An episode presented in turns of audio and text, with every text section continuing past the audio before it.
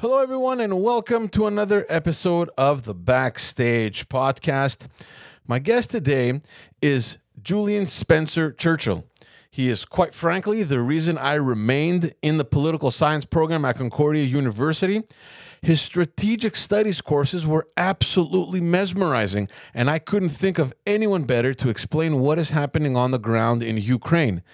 In addition to being an incredible university professor, Julian is an author, the chairperson of the Canadian Centre for Strategic Studies, and has been a key advisor to the Canadian government and intelligence services on Pakistan.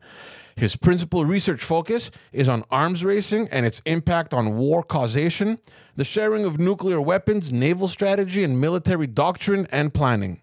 His field research has included work at the US Pentagon and State Department, Egypt, Indonesia, Bangladesh, India, and most frequently, Pakistan. I hope you enjoy this conversation.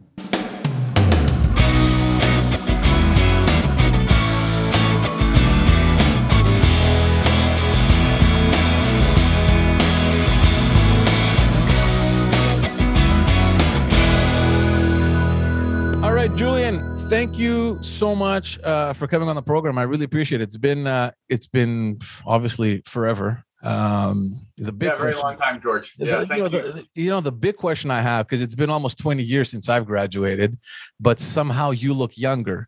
So someone needs to explain that. someone needs to explain how that works. Yeah, my, my regiment is walking on the uh, the waterfront in the West Island. Uh, there you go. Yeah, yeah, that's it. Uh, thanks for uh, thanks for coming. How are you? How have you been? It's it's been a long time. yeah, um, it, it's I'm fine, George. I, I hate to say it, but um, uh, I went dormant for a long time because there wasn't much to study in terms of international security. Everything was potentialities, and so uh, in some ways, uh, the sort of the, the tragedy is that this conflict uh, woke me and my students up. Um, and we started to look for theories, look for explanations to try to figure out, you know, what the heck is going on.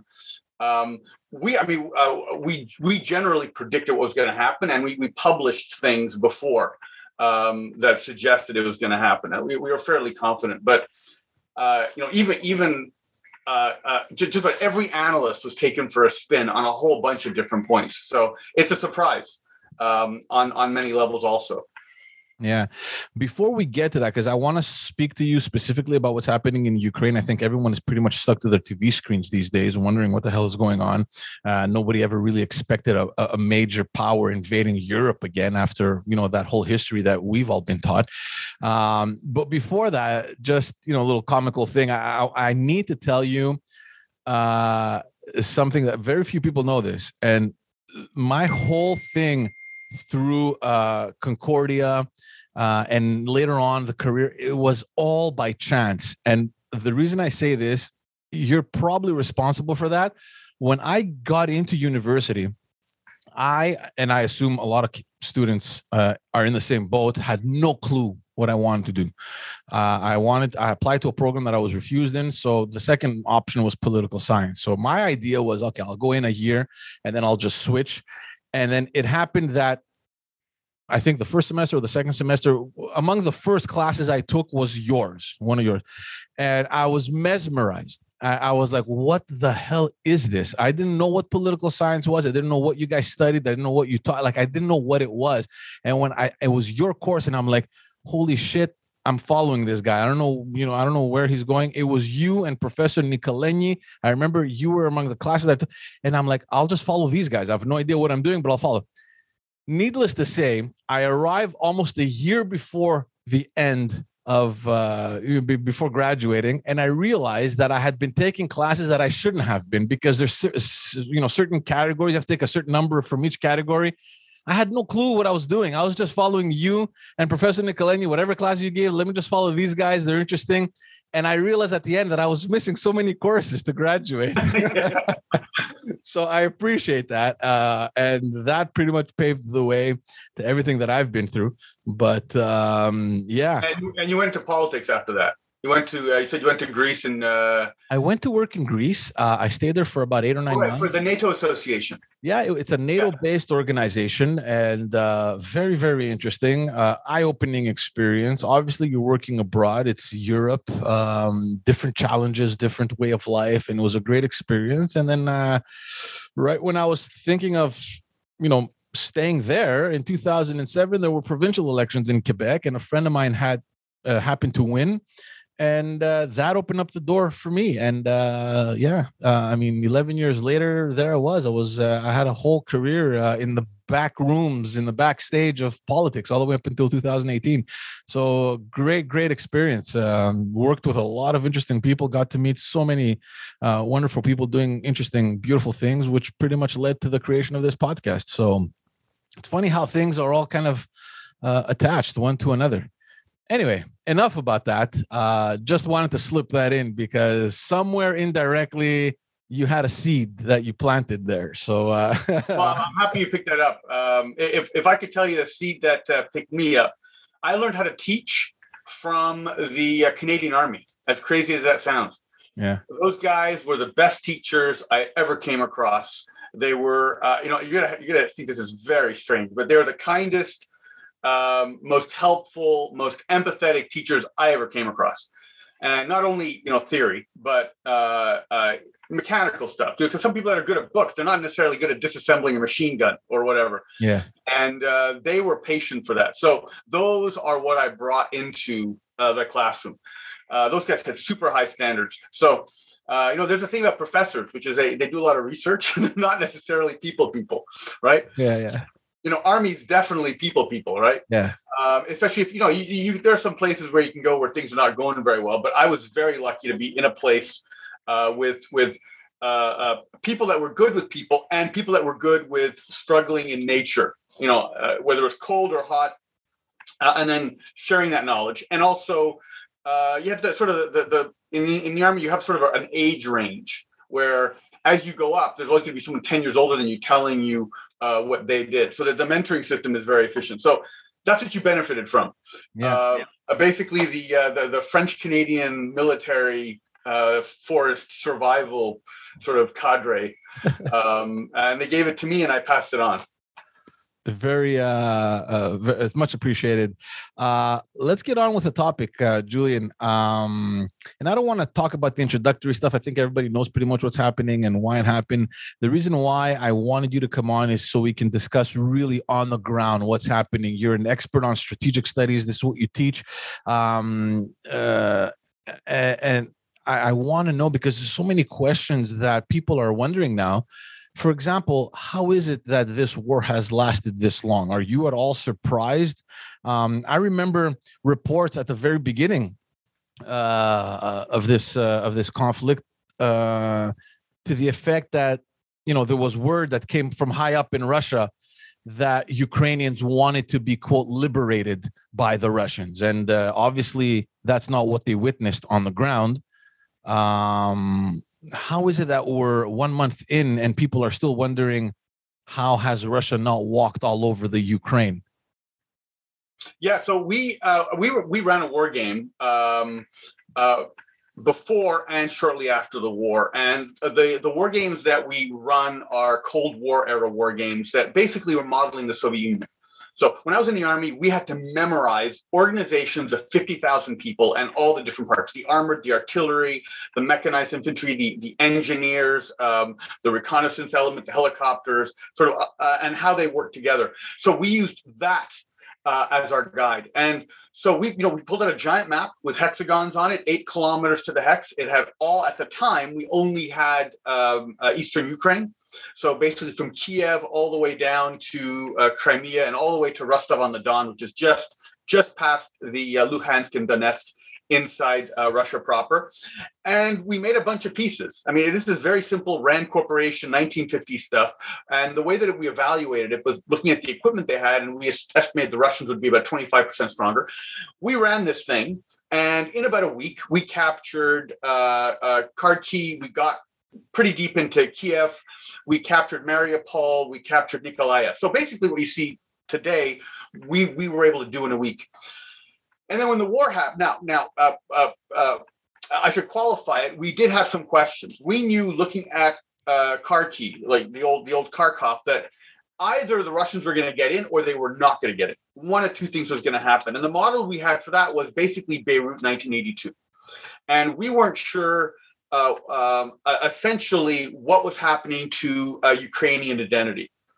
So um, I did have a co-author uh, who's a former student um, who gave us insight into that, and we published the, the, findings. We basically want to find out what do Ukrainians think, and and so um, originally um, there was an estimate about eight, eight of the 45 million were uh, Russophones that were pro-Russian or Russians. In other words, people that Ukrainians that grew up in the education system learned how to speak Russian, and so were involved with the Russian um, uh, uh, uh, community, and so they were sympathetic to the Russian side of things. And it should be qualified. There's a lot of movement between uh, Ukraine and Russia. It's like Manitoba and Alberta. Mm-hmm. They're they're basically fraternal.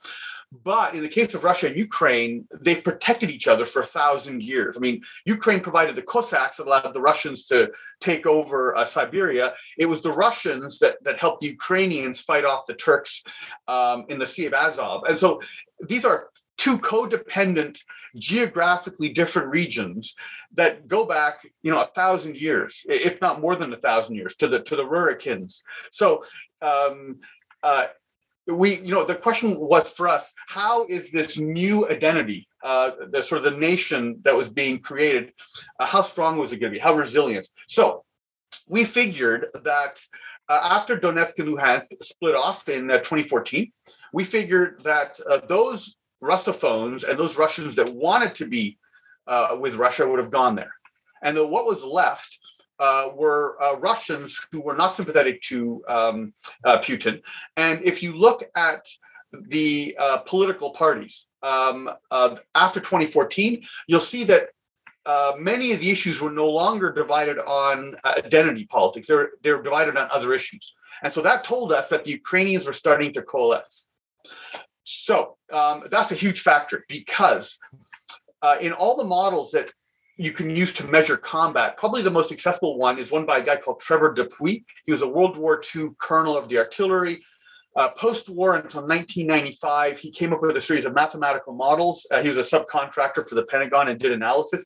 He basically had a huge database of every small engagement. We're talking like a battalion level, like 500 soldiers against 500, uh, from Napoleon to now. Napoleon to now. So it's a huge database, and you know the different variables matter at different times. I mean, sometimes weather matters. Sometimes not having enough food matters. Sometimes the weaponry matters.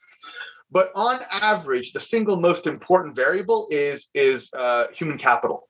How motivated, how educated, how well led, what is the morale? So you could have an army with super advanced equipment. And if their morale is low, they'll get destroyed every single time. Um, and you know, it, it's very hard to predict, you know, what the skill set is that you require.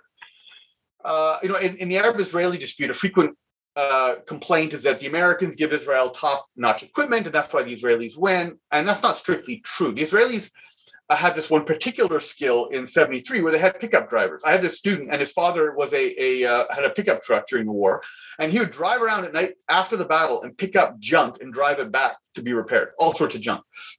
And they would work on it. And, and so the Israelis accumulated a large pile of Russian equipment that they then use better than uh, their adversaries. So in the case of Ukraine, we thought either the Russians were going to drive into Kharkiv and drive into Kiev, as they originally, I think, you know, they, they're planning on this sort of surprise movement, um, or they're going to, I mean, we, we knew what was what it was going to look like, or they're going to hit the outskirts. And one of the, the, I mean, the, one of the things that we were aware of was uh, in the 1970s and 1980s, NATO's strategy in West Germany in the event of a Soviet attack was to retreat to the cities. Mm-hmm and you have these you know what we call conurbations which are these giant spread out urban areas. And the thing about urban areas is they make uh, motorized vehicles and mechanized vehicles like tanks and other personnel carriers very vulnerable because you can't see in a tank at all. It's really hard. You can only function if you got infantry there uh, looking around for you. And if you've got artillery that's suppressing locations that might uh, try to shoot stuff at you. So we knew that nato was going to retreat into these towns and then shoot out of them um, in fact, in, in West Berlin, which is, you know, West Berlin during the Cold War was stuck, stuck deep inside uh, uh, East Germany. And so this place was going to be finished. Uh, probably is going to be overrun in about a week. But the Americans had a huge concentration of artillery there. When I mean huge, I mean uh, uh, uh brigade equivalent. And its job was to shell the Soviet railroads that were going from Poland to the West German border. And so the Soviets had an entire army, the 20th Guards Army, um, which whose task was to take the city and to stop this artillery. So we were not completely surprised. Um, but I have to say, uh, it's unprecedented that you can create human identity uh, that quickly. You know, 2014, the Ukrainians had no will, no organization, politically divided um, they were still corrupt from 2014 uh, to 2022. There's, I mean, just massive levels of corruption. But the soldiers on the ground, including Russian Ukrainians, had made a choice. And it, it meant, um, on the ground, it meant power levels were gone. Um, normally, you have you have some cultures where you've got someone in charge and people, uh, you know, uh, listen to that person. So in places like France, the the power distance is much stronger than say in Sweden. Uh, that's and so Sweden generally they fight better because they pass information more efficiently. This type of data comes from a guy called Geert Hofstede. It's it's all business type data. You know, if you're running a company, you want to you know learn how to get your company your IBM company in different countries to, to work with other yeah. IBM companies. So this guy he met, he did a whole bunch of statistical measures of people's national character. Um, so the Ukrainians flattened their their power differential, uh, which they would have inherited from Soviet times.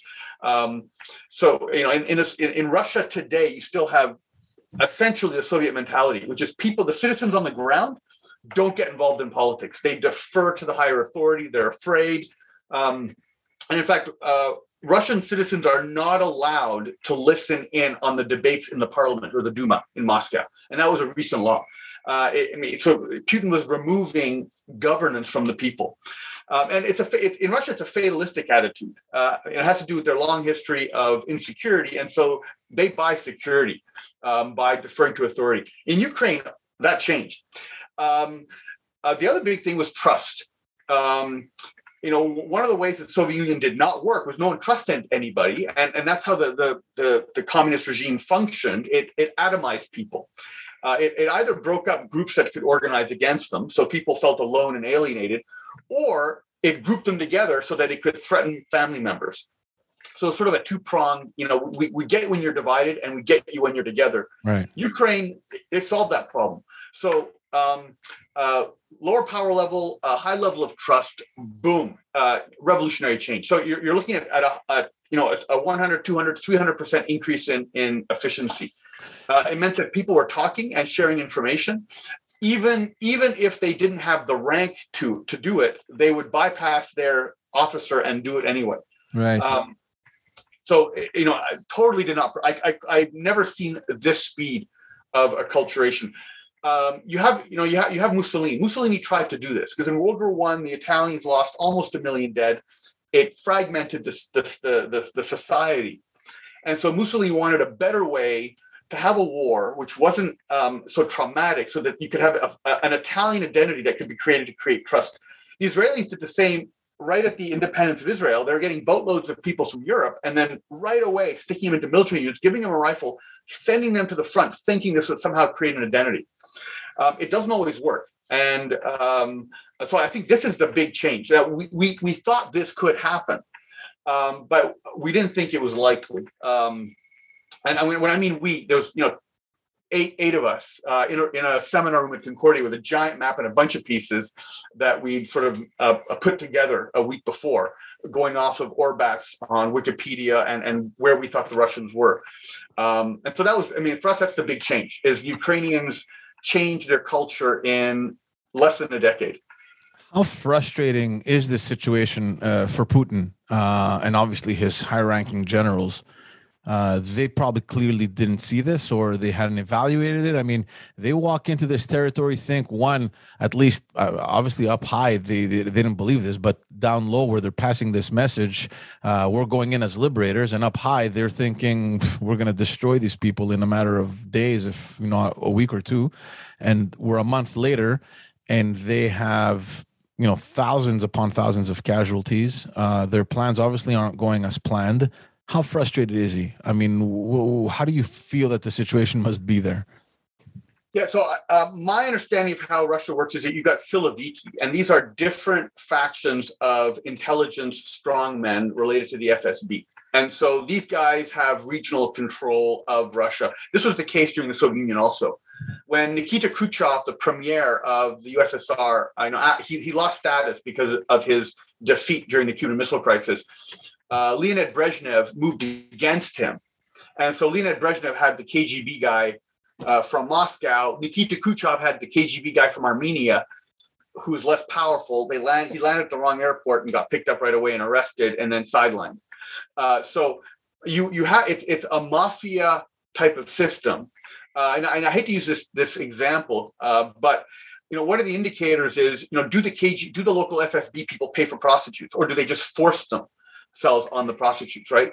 So uh, they obviously don't pay for it. So um, you have that level of criminality uh, and, and it's associated with a racketeering operation. You've got 500 companies uh, that constitute 80% of Russia's GDP. That's an enormous concentration of companies. Uh, and that means it's easy to do racketeering where you, where you, you know, extort money. Uh, you know, we, we talk a lot about the oligarchs. The oligarchs are technically important. They know how to do their job, but they're politically powerless.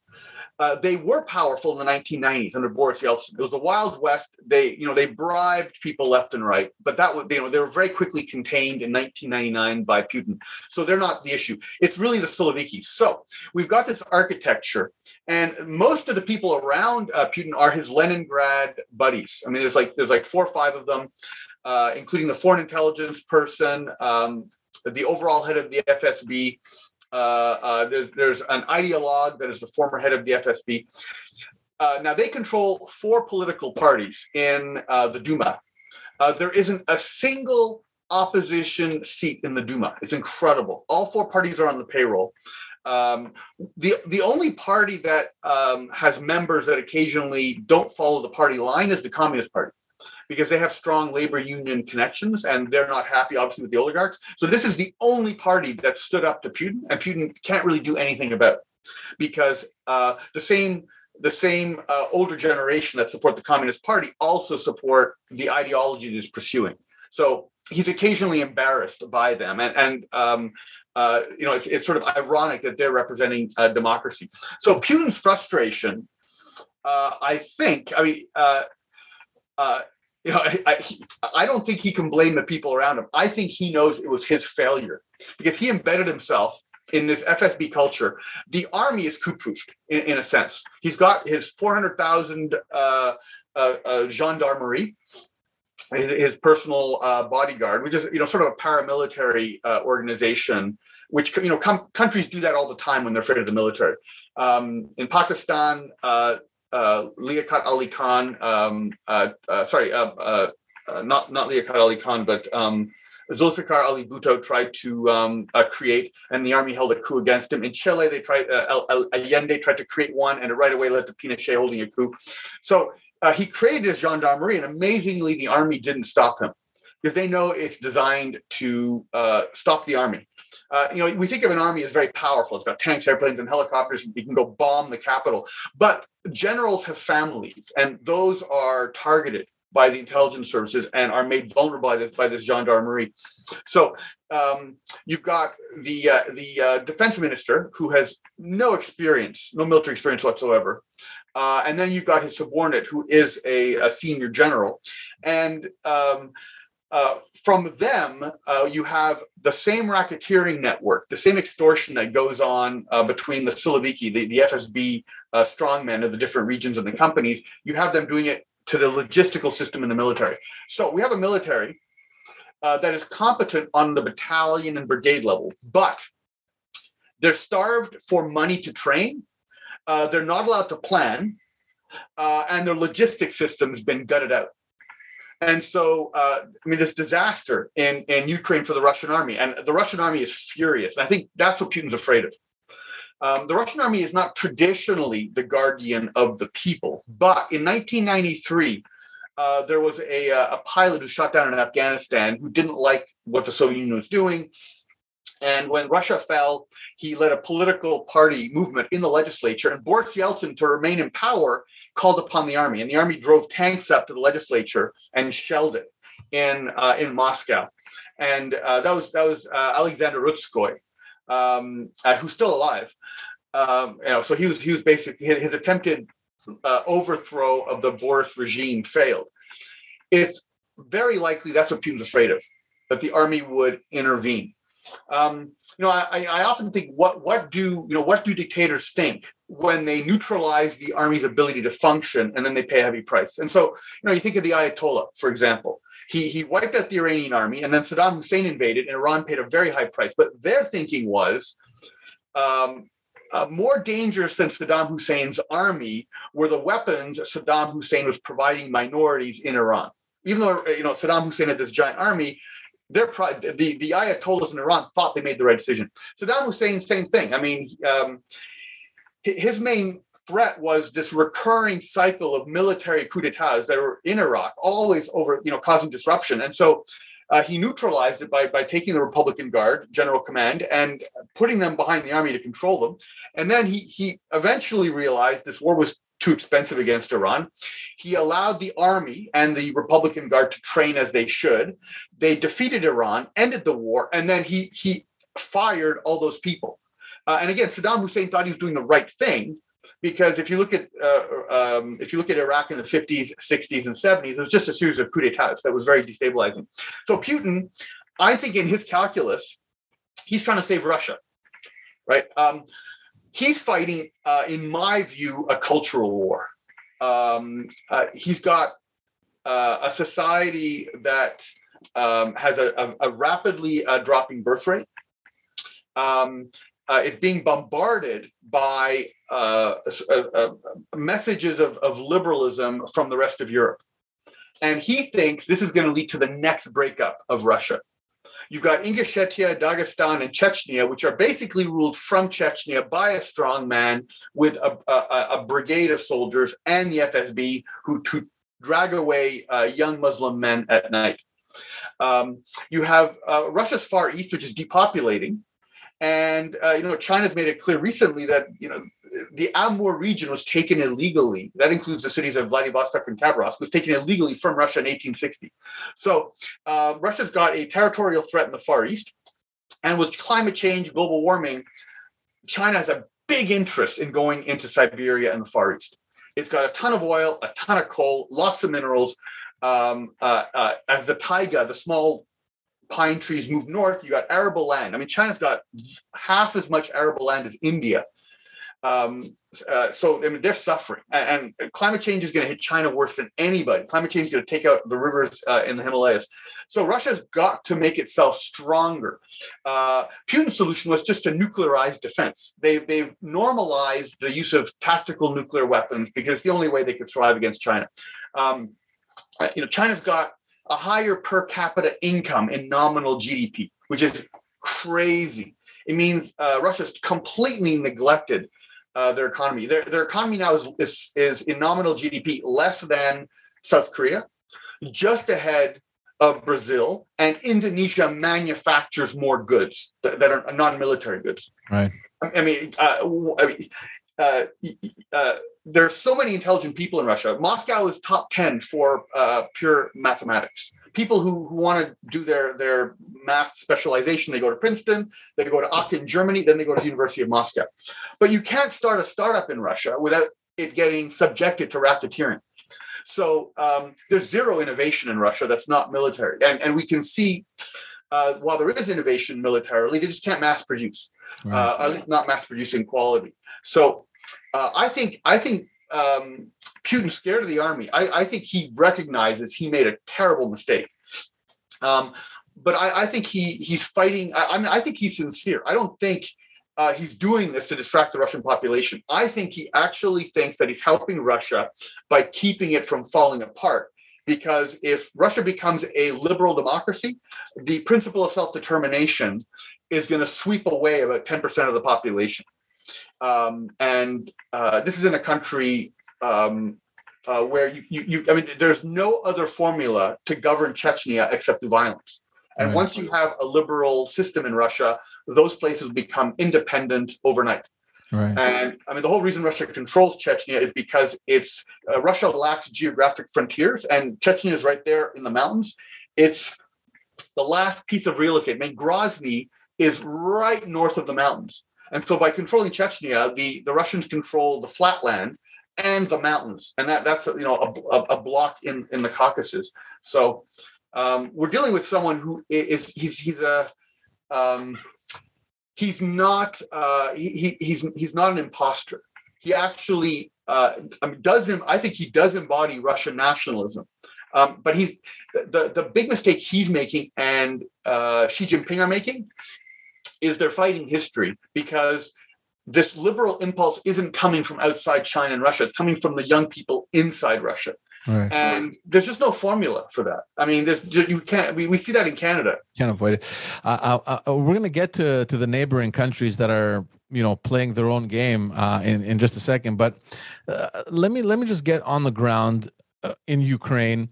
I was listening to um, a former CBC a foreign uh, correspondent, uh, Brian Stewart. He was on uh, he was on some podcast. A very well experienced man. He's seen conflicts all over the world, and he was saying that you know in and around uh, Ukraine, there's about two hundred thousand Russian soldiers, and you know we, we have to understand that Ukraine is this enormous country with you know over forty four million people, of which eleven million of are military age, and of those eleven million of military age, you have 6 million that are really fit uh, for military service. And within those 6 million that are fit for military service, you have about half a million that are currently serving or they're, you know, uh, uh, part of the reserves.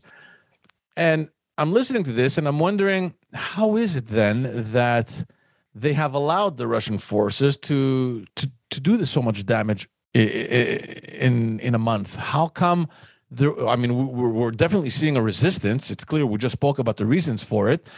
But given what you just said, plus you know these numbers and maybe you can validate them you're probably more knowledgeable on that but i'll take his word for it um, how have we not seen russia suffer even worse or you know uh, how did we not see ukraine end this conflict uh, already yeah, so it really is a, a, a, yeah. Brian Stewart is completely correct in his numbers.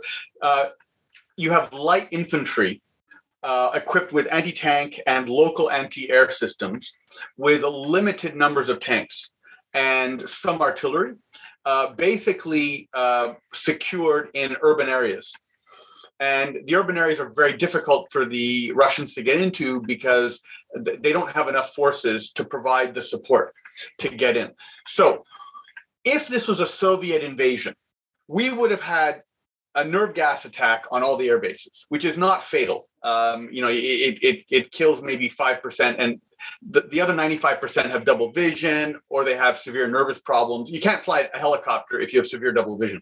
Mm-hmm. Um, then you would have uh, armored columns of tanks moving very quickly, 50 kilometers a day, uh, occasionally with spurts of 30 kilometers an hour. And they're supported by uh, armored vehicles with infantry inside. And when they come to a village, they're going to fire artillery very quickly to suppress it with smoke and then get around it. And they'll have combat helicopters floating around in the back to uh, counterattack uh, any any enemy tanks that would be attacking.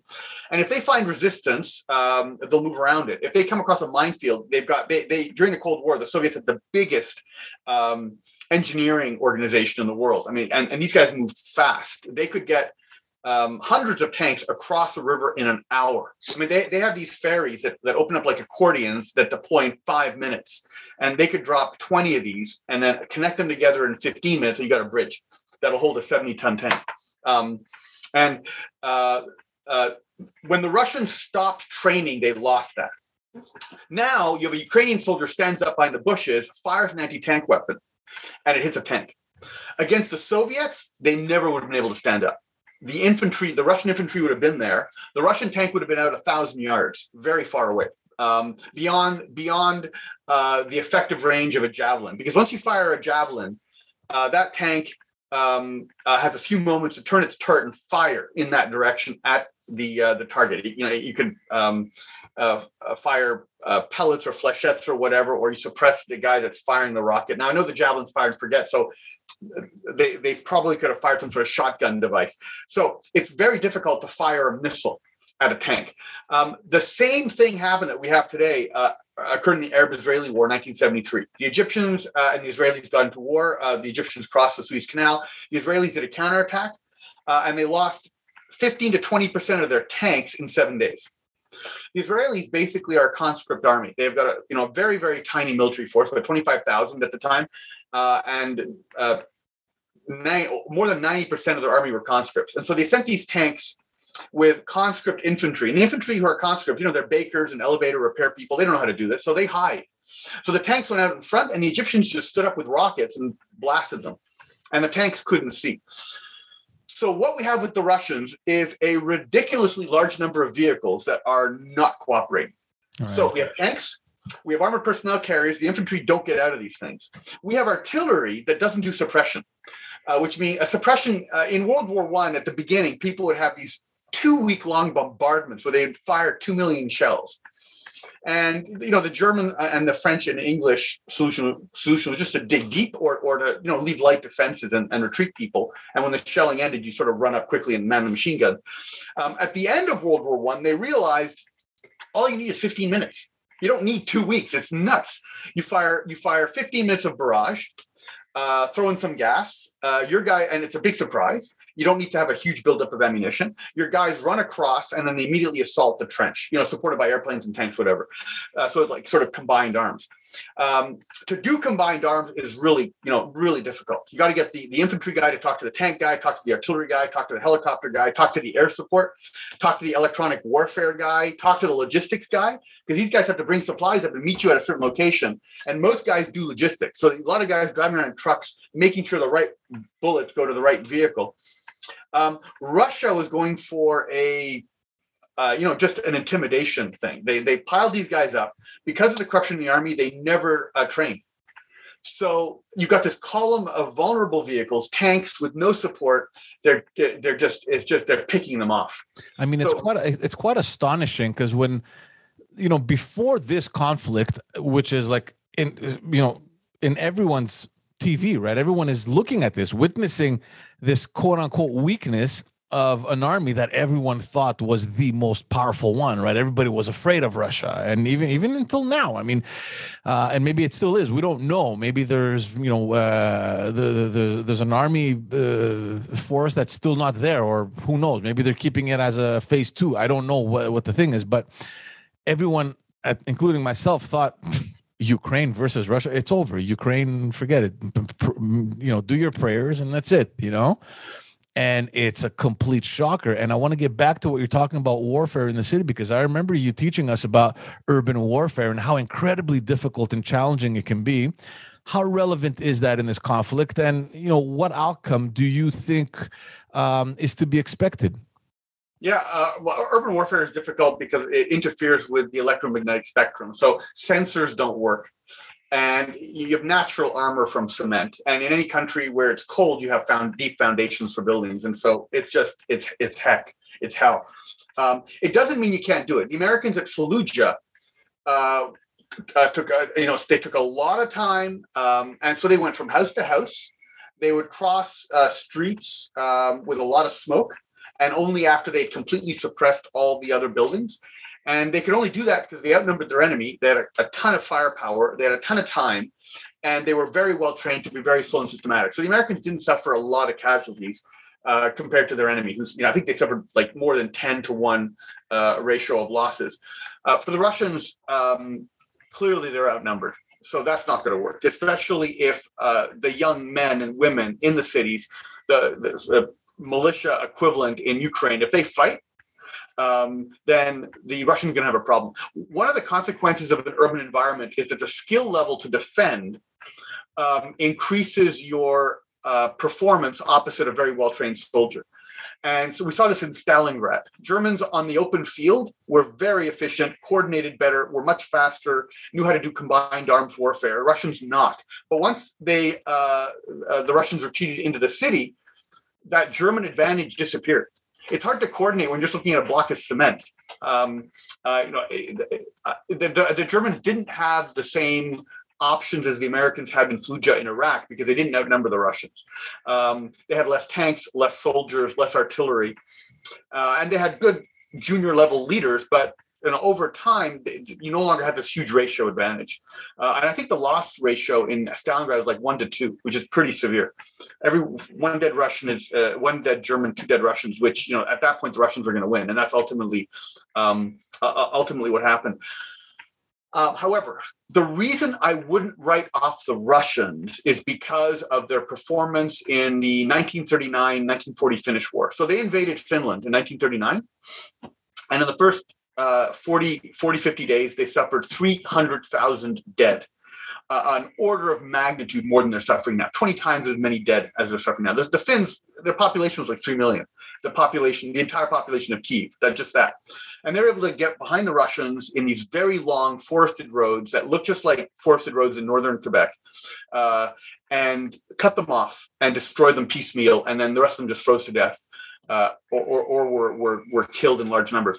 So uh, the one thing the Russians have is a consensus on security, uh, where the society in general supports the idea that defense is important, uh, and that that's very important um, because many people don't believe that. Um, uh, the Americans in Vietnam, for example, they, the Americans fought reasonably well, but um, th- there were a serious problems having to do with the uh, American population and the American soldiers in Vietnam weren't clear why they were there.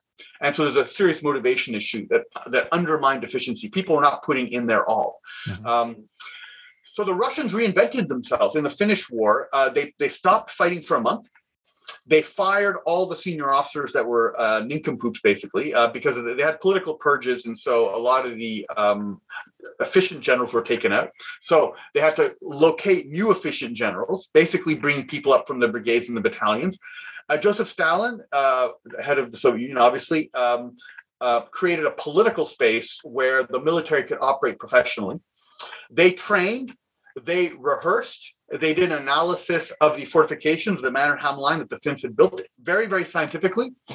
And then they landed on top of the Finns like a ton of bricks. So um, the, the danger is the Russians can turn around very quickly. Uh, uh, clearly, the army, more than anyone, has been humiliated. Yeah. And uh, uh like, I mean, one, one of the reasons Saddam Hussein in 1986 uh, and 87 reformed the Iraqi military is that we know that he was facing um, threats from the army, the Iraqi army, which said, you know, we've been fighting for half a decade, we've been dying. Uh, you are incompetent. If you don't change something, we are. Mm-hmm. So uh, he, you know, he he pre- preempted a coup. So um, Putin might do the same thing. Um, the, the question then, and I, I, don't think sanctions are a factor. I think the losses of the Russian soldiers are a factor. Russian people don't mind sacrificing their their uh, uh, you know immediate quality of life for security because they I mean they've had a very very long difficult history. Um, and so they will defer to authority if the authority is providing uh, security guarantees. So I think that's uh, a danger. Um, I had a, a, dispute with a couple of uh, students, and we were sort of bean counting every single unit and which units were destroyed because there are ways of identifying which units were destroyed. Um, and the dispute centers on the VDV, which is the descent forces, basically uh, airborne units. And the, the, the, Russians have about seven or eight brigades, each brigade like three to 5,000 soldiers of airborne troops. And um, these troops are the elite of the Russian military. Uh, and uh, they're precisely the kind of high quality infantry that you would need uh, to be able to provide support to tanks. But um, they're about 50% conscripts. And so uh, we were speculating um, that if there is uh, a, a, rebuilding of the Russian army within 30 days, it would be around those guys. Mm-hmm. Uh, in 73, after the Israelis lost a lot of their tanks running into Egyptian um, uh, rocket infantry, they took uh, their airborne guys, this tiny, tiny unit, and they took a couple of special forces guys. They matched them up with a tiny force of regular tanks and they they had this combined force drive deep behind the Egyptians, get to the canal, and start building engineering equipment to cross it. And the rest of the Israeli army, which was conscripts, basically followed in behind. So uh, um, we could be seeing uh, the Russians sharpening the tip of the spear. I but all of this depends on whether there's political time in Russia to do right. that. So, um, as powerful as uh, Ukraine's resistance is, uh, 200,000 Russians in a combined arms force, retrained with competent brigade and battalion commanders, uh, with, without political direction from an FSB Siloviki game plan.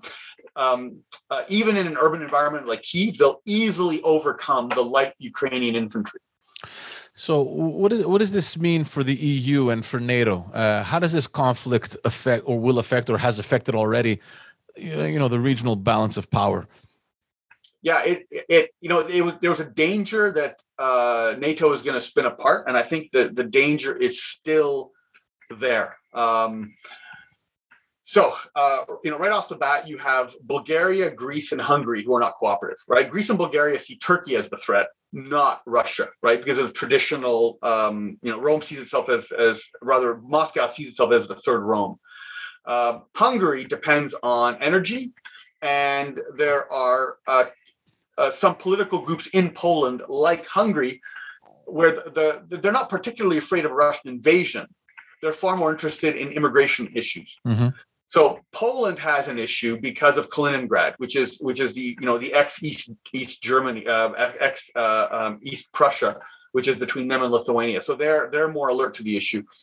Um, Hungary is not. I mean, Hungary uh, depends on Russian gas, and you know we we should qualify that despite this whole war going on, the gas is still flowing to Germany and Italy. I mean, this is the most cynical thing I've ever seen. Yeah. Um, in an article I wrote, you know, several months before the war, I mean, I basically characterized it as uh, um, a, a war that's going to happen because Germany gave permission.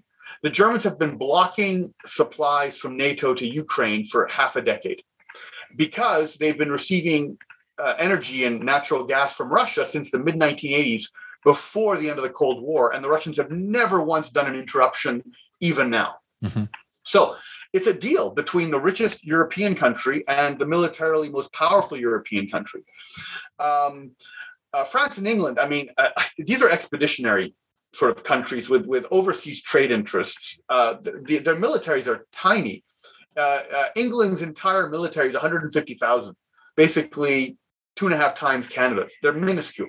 France is a little bit bigger. The British uh, uh, Navy is not deployed in Europe. I mean, it's deployed in Asia because the the British depend on America to counterbalance European influence, and so they they basically just match themselves to American grand strategy. The British have no independent nuclear deterrent.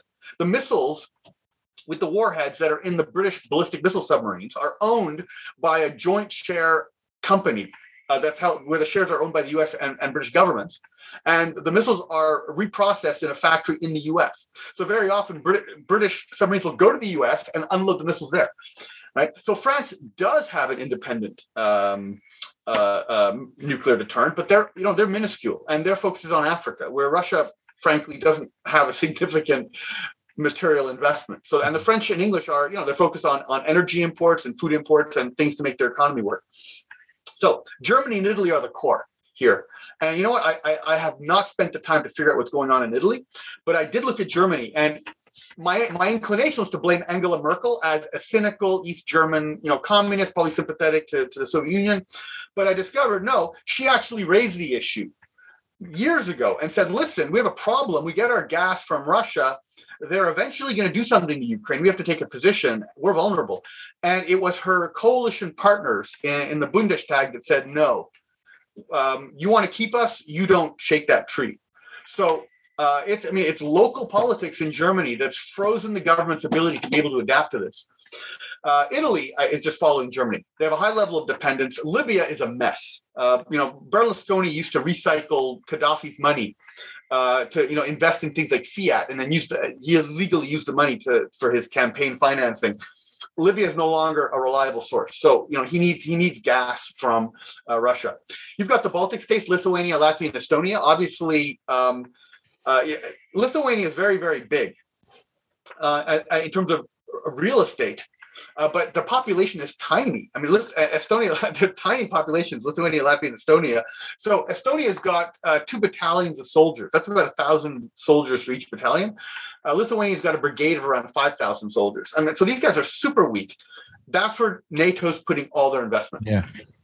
Um, Belarus is not a problem. I mean, Belarus has got about 9 million people and they have only 10,000 soldiers.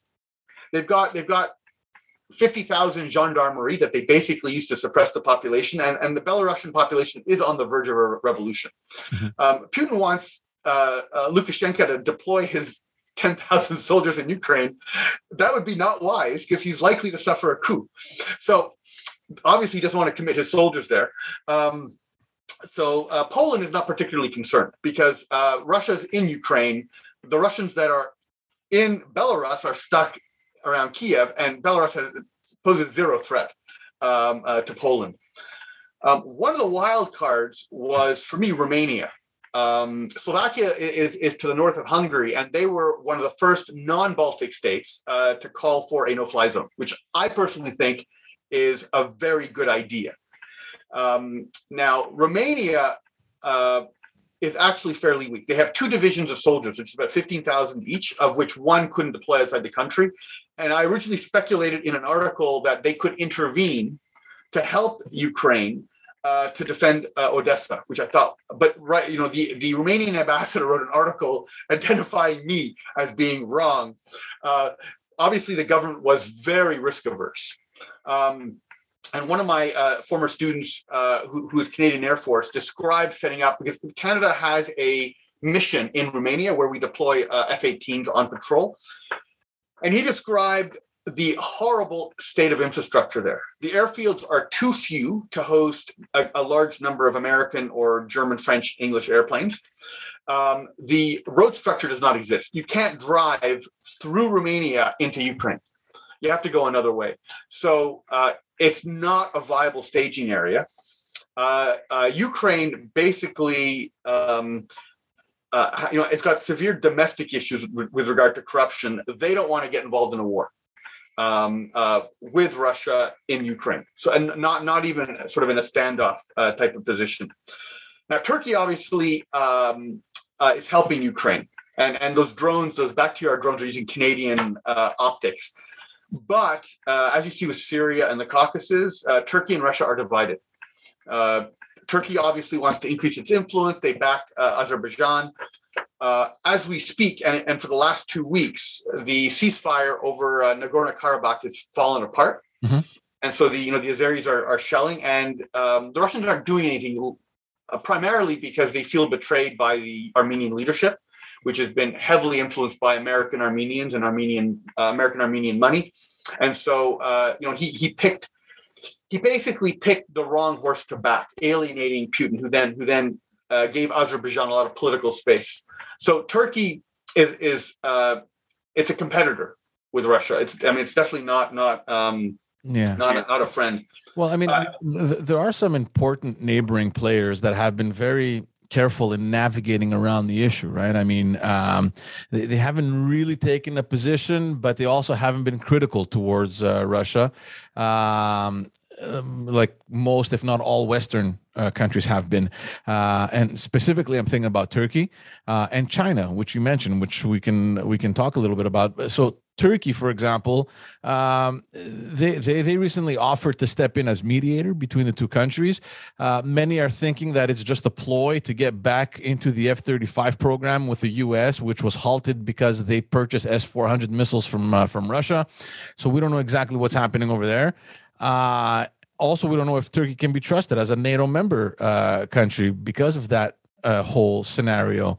Uh, China has openly stated that they can purchase Russian uh, natural gas and oil uh, after all the sanctions and also to provide military equipment. What role are these countries playing? I mean, or what role do they wish to play? Where do they stand in this equation? Yes, I mean Turkey's gone through a dramatic uh, change. Uh, it's essentially gone from a rural to an urban um, population, and normally that's a traumatic event. I mean, when it happened in the U.S., you had prohibition and gangsters. When it happened in, in Iran, it ended up in a revolution. Uh, but from the heartland of Anatolia, um, uh, you've had a successful transition, and um, uh, this is actually, um, from the standpoint of the Turkish leadership, a big success. Uh, now, it, it has meant that you've had uh, an increase in political Islam and, and, a threat to the secularism of Turkey as a consequence because of the people that uh, were electorally uh, activated. Um, so that, uh, I mean, those politics and the, the fact that uh, Turkey gravitated away from Israel, um, that it gravitated uh, away from the Americans, who are the traditional supporters of the secular Turkish military and you know Ataturk's vision, uh, meant that the, the Americans were becoming very sensitive to the technology they were transferring to Turkey. I don't think the S 400 was the reason. I think it was um, the excuse. I, I, think, frankly, the Americans preferred that Turkey buy the S 400 than buy an equivalent American system because they were not sure if Turkey was going to share the technology or not with China. Mm-hmm. Um, but I mean, Tur- Turkey is is uh, it's not a sustainable foreign policy because it's very expensive because they're getting involved in a lot of countries, and it's it's it means that the money they're not spending on education and healthcare are, are going to weapons, yeah. and that is not going to last. So this type of uh, strongman uh, leadership that Erdogan has is is is temporary. It's not going to survive um, the democratic process for long. China is obviously terrified. I spend most of my time writing about China, not not what, what happened with Russia and Ukraine. And you know, this this whole war destroyed their playbook. Uh, their goal uh, was to um, exploit an international event that would have given them cover so they could go after Taiwan at some point in the future. And what Russia did was basically uh, activate the world. Uh, so if China goes after Taiwan, obviously uh, sanctions will be a lot easier to impose. Uh, America will will be, do, will be doing the fighting against um, uh, against uh, China over Taiwan, but Europe is now going to be the the economic base and provide resources to the U.S. and deal with Russia which which I, I, which I think they're going to be able to do uh, in short order once they move forces um, uh, to the frontier uh, of Poland. China um, sees that if it starts the war, I, I know China is dependent on energy, and um, uh, it's it's debatable whether Russia can supply enough energy for its own needs and the needs of China uh, if China were to be blockaded. Um, you know, around around the straits near Indonesia, so that it couldn't get oil from the Middle East. Um, and China, of course, depends heavily on food. I mean, if there's if there's a shortage in the world's food supply as there is now, and China suffers a famine, there's not enough food on the entire planet to make up the shortfall. China is it's that precarious, uh, the agricultural system in China. I, when I was there, I was in a rural area outside a city, and I got to drive around and see the kind of farming. And China's farming is it, it's it's reasonably efficient, but it's less mechanized than uh, Western farming. People have tractors but it's really they they look like souped up John Deeres. It's like a John Deere with giant wheels. They don't have the massive combines that you associate with you know most most um, uh, Western countries. So um, China's doing the bare minimum because they need uh, uh, to not have a complete rupture with Russia. But I mean, essentially, Russia and China are geopolitical competitors. China wants the Far East. China needs the Far East um, uh, uh, the American diplomacy of the 1950s and 60s had no problem peeling communist China away from the Soviet Union. I mean, in 59, they split ideologically because China wanted to bomb uh, Taiwan. In 54 and 58, they tried to bomb Taiwan, and Russia, Soviet Union said, We're not going to support you on it. So they split on how aggressive foreign policy should be. And then in 69, they had a border war. And then in, you know, by 1980, uh, a third of, of, of the Soviet Union's military was deployed opposite China. Now, the, the, the, the Russian military has pulled back 100 miles from the frontier as a part of an agreement. Um, but you know, in my view, um, a showdown between Russia and China is inevitable, wow. and it's far more important than Taiwan. For sure. Um, are you at all concerned about the sudden increase in defense spending from other uh, countries? I mean, we saw Germany right at the uh, at the beginning of this conflict announce unprecedented amounts. Uh, some Baltic countries have been beefing up their arsenal with the help of some other countries, including Canada. Um, this week, during a NATO summit, the Secretary General was adamant about members uh, meeting the required 2% of the GDP spending on, on defense budgets. Um, this has become actually a present issue in the current leadership uh, race at the Conservative Party of Canada here, uh, where some candidates are suggesting that we need to be investing much more money in protecting our northern border um, to Russia. Uh, what's your take on all of this? Okay, so I mean, in general, the the the quantities are minuscule. I mean, if you look at if you compare the amount of money spent on health or education or infrastructure, uh, or even research and development, um, military spending is super low. Uh. Since uh, 2000, uh, Europe has gotten rid of one third of their tanks. Uh, uh, Belgium and Holland no longer have any tanks at all. so you've had a, and in fact, Belgium and Holland created a joint navy so that they didn't have to have two navies. So you have a, general drawdown in the West. The British have cut their fleet in half since the end of the Cold War. They've got a nice, you know, uh, two shiny new aircraft carriers, but the escorts for it are not sufficient. They, they would have to have uh, American logistical support, American submarines. So um, NATO very rapidly uh, uh, de-equipped, and the the numbers are so low. There's almost no impact. Um, a lot, and a lot of the technology that they would be buying, communications equipment, is is going to be uh, dual use. And a lot, a lot of the success Ukrainians have is good intelligence, which allows them to pinpoint strike the uh, targets in uh, uh Russian targets in Ukraine. So um, you're, not going to see a macroeconomic consequence in, in terms of a, a uh, opportunity cost for a, a, major other program. Obviously. Um, uh, where the pain comes from is that you're going to have uh, governments having to have uh, long-term programs that have to be consistent. So in Canada, you know, for shipbuilding, aircraft production, you, you you have to commit to a policy. I mean, Canada has spent six hundred million dollars uh, on the F 35 program, and we don't have a single airplane yet. So uh, the Canadian government is just paying penalties to avoid having to buy an aircraft. It's really, it's just, you know, incredible.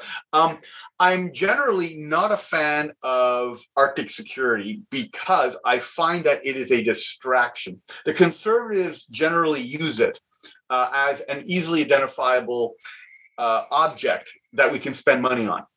Uh, the liberals when they're when they're pressured to spend on something, like with the you know the AUKUS affair, where the Americans and the Australians got together on a submarine program, and Canada did not want to look like a bad ally. Suddenly, the liberals are talking about spending up in the north. So it's really both parties that use it as, as a place to put money. Um, its its only use really is to block uh, Russian natural gas, which goes 90% by tanker, not pipeline to Asia. So you could block it there, but I'm not sure what we would add that the US Navy would not. Um, so our main priority in the Arctic, of course, is to uh, defend the international uh, uh, Northwest Passage, which under international law does not belong to us. Although our government's position is that it's ours, but I, you know, if you look at uh, UNCLOS three, Nine Nation Law of the Sea number three, it's clearly not belonging to Canada. Yeah. Um, but you don't, that doesn't get much, you know, doesn't get much press, and no one's going to support us. And the more provocative we are, uh, you know, the, the French or the Americans are going to put a Coast Guard vessel through there and just park it in the middle of it and dare us to move it. So um, it's best that we don't do anything. Um, obviously, I think Canada should take a much more aggressive position. And um, most of what I've written about is the lead up to the First and Second World Wars. I mean, Canada sent two battalions of infantry to Hong Kong. Um, Mackenzie King did, the Prime Minister of Canada, uh, a few months before, and they were all quickly defeated by the Japanese. We didn't send enough. Um, the British were swept out of Singapore. Uh, the Americans and the Philippines were swept out by the Japanese in 1941 and 42. Uh, what we should do uh, to avoid war is to make an estimate of how aggressive China is going to be, and then to participate with the U.S. But Canada's political culture is is is just you know v- very anti-security, and and this is not uh, that certainly certainly you have a minority of the population, a minority of the electorate in Canada that support um, uh, the Canadian government having a larger military. Um, but there wasn't much of a backlash when um, the military was cut. So uh, we we actually did uh, more than our fair share um, in the decade after World War II. Uh, and then we started to decline. Um, Diefenbaker's government, conservative government, fell over a vote uh, when the U.S. was essentially giving us, I mean, not even dual dual control, but giving Canada its own nuclear arsenal to shoot down incoming Soviet bombers. These are not missiles that could reach the Soviet Union, but they're local theater weapons to shoot down bombers air-to-air missiles, the Falcon and the Genie. Um, and you know, we could have gotten other types of equipment like nuclear depth charges to chase submarines. Uh, the, the, the majority of those in the uh, parliament and a large part of his cabinet said no, we don't want nuclear weapons. So the liberals came in, and then Lester B. Pearson, uh, to, to mollify the Americans, secretly accepted nuclear weapons. And so we had nuclear weapons. We had uh, the Bomarc warheads and um, Genie air-to-air missiles. And then Brian Mulroney came in and said, get rid of these things in 1987. And so we, we sent them back to the US. But essentially, Canada didn't, um, we had no official nuclear weapons policy because we didn't want anyone to know, you know, at least of all our own electorate. So uh, I, I, don't. I mean, I don't. I don't see a, a broadly. There's not going to be a big consequence raising the defense spending to two percent. It's a minuscule amount. Now, I, I I should qualify it. Any money spent on weapons is a waste of money. It's always a waste of money. Um, and this whole myth that World War II somehow galvanized the world scientific community, and then we we had a great life in the 1950s because we had television because of it. It's totally flawed if you look at the number of Americans that were unemployed during the Depression, when World War II broke out, the exact same number of people were in uniform fighting. So you know, ask yourself, what would you prefer to be uh, on an unemployment line or charging a beach, beach with a rifle? Right. So it, it, it basically took the underclass and put them in uniform. Um, uh, televisions uh, were, were going to be available five to ten years earlier if World War II hadn't happened. Right. Um, uh, now there are some benefits. Uh, radar, uh, billions. Of, it was the biggest program. More money was spent on radar than nuclear weapons and missiles, uh, and there's some benefit. But they were going to spend that money anyway.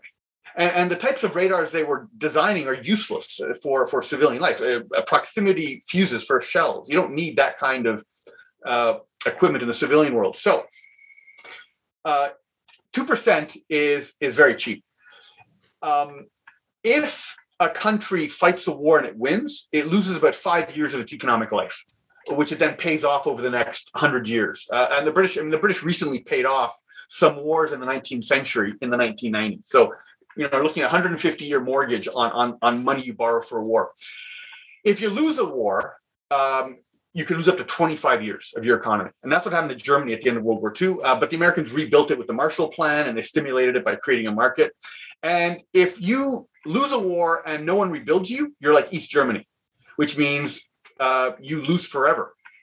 Right. And East Germany didn't recover until it reunified with West, West Germany and re- received a huge influx. So that 2% is minuscule in terms of the number of years lost uh, from a war breaking out, which you do not want to happen. Now, this is these these values are World War II values I'm giving you. If China goes after Taiwan, you're looking at the, the and it turns into a general war, it's a five to seven year loss. If it goes nuclear, just locally, uh, it could be 25 years, uh, plus Taiwan, plus the coast of China, plus other bases that the US has. And if it's strategic, I mean, I, I don't think uh, China doesn't have enough nuclear weapons to inflict a civilizational collapse. But um, I mean, the lesson over Ukraine was that most of the key people knew it was going to happen.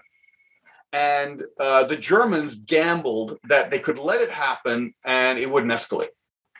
Um, largely because I thought Germ- uh, uh, uh, Russia would just sweep in and that would be a fait accompli and it would be over.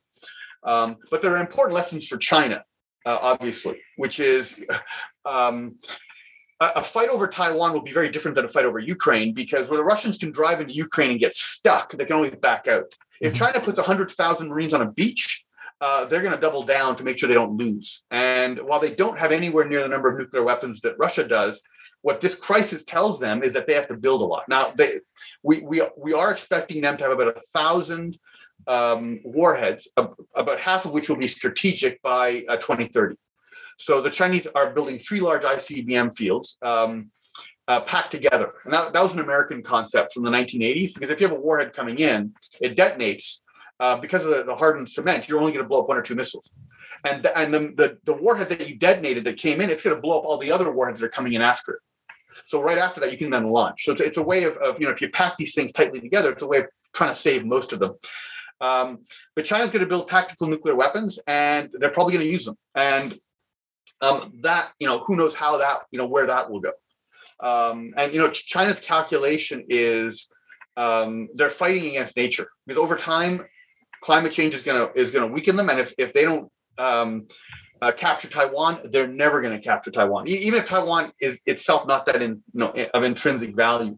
Um, so, uh, I mean, that, that's the consequence of you know not spending you know slightly more than the two percent.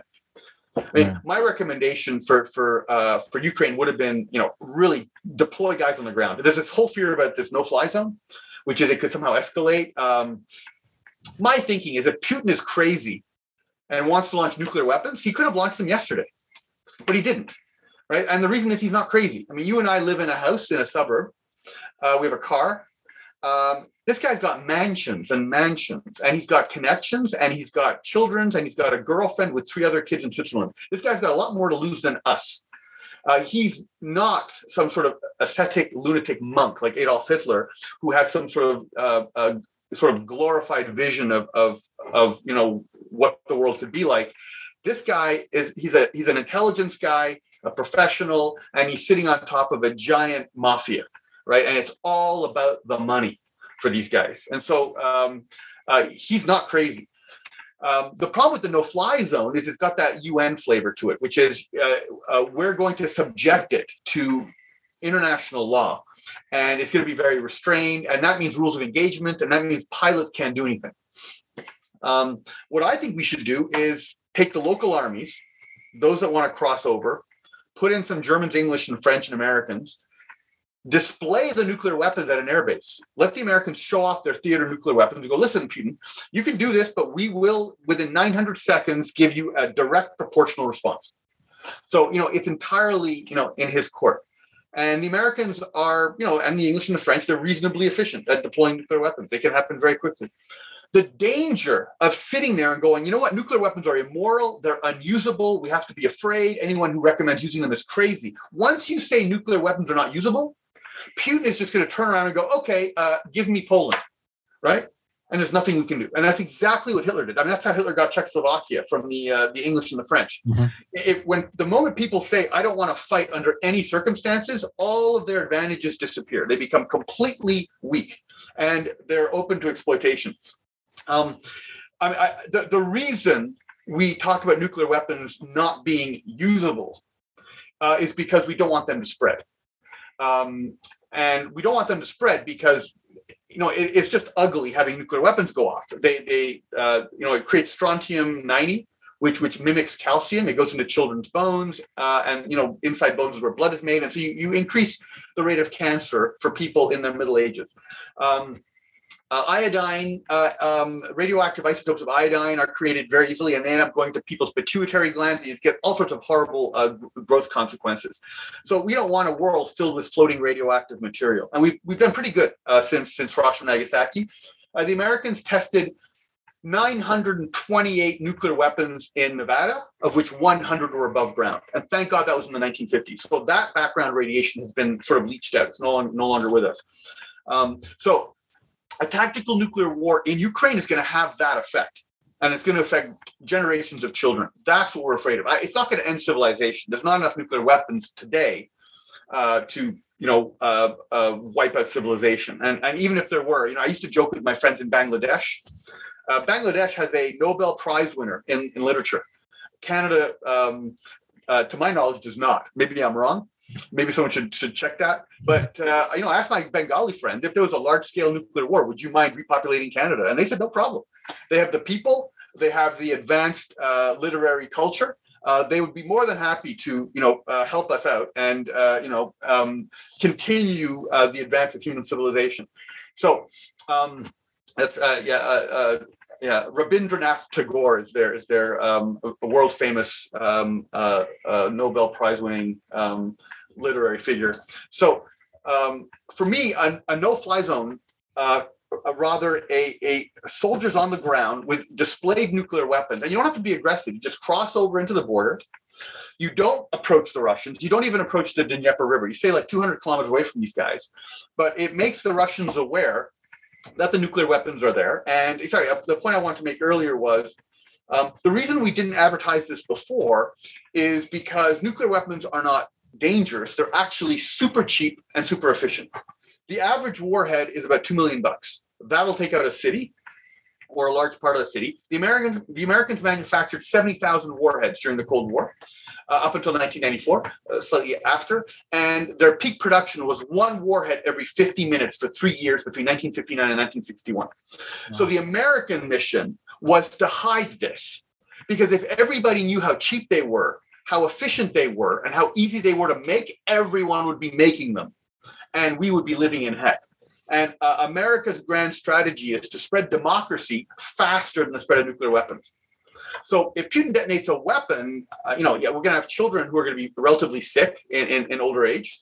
Uh, um, uh, but that's about it. I mean, you can fire quite a few nuclear weapons in Ukraine, and it's not going to cause, uh, uh, you know, the world's not going to end. Um, uh, and they're gonna, people are going to discover that they're very, very useful and a heck of a lot cheaper than the weapons that we have conventionally. A, a, tank with a warhead is 20 times more efficient than a tank without a warhead. And yet we play this game with these conventional weapons, like, you know, playing like puppet shows um, when they're not really the weapons that matter, right? I mean, every naval weapon, every air weapon, every ground weapon has a nuclear equivalent. Uh, every, you know, torpedo, uh, air-to-air missile, surface-to-air missile, uh, air-to-ground bomb, air-to-ground.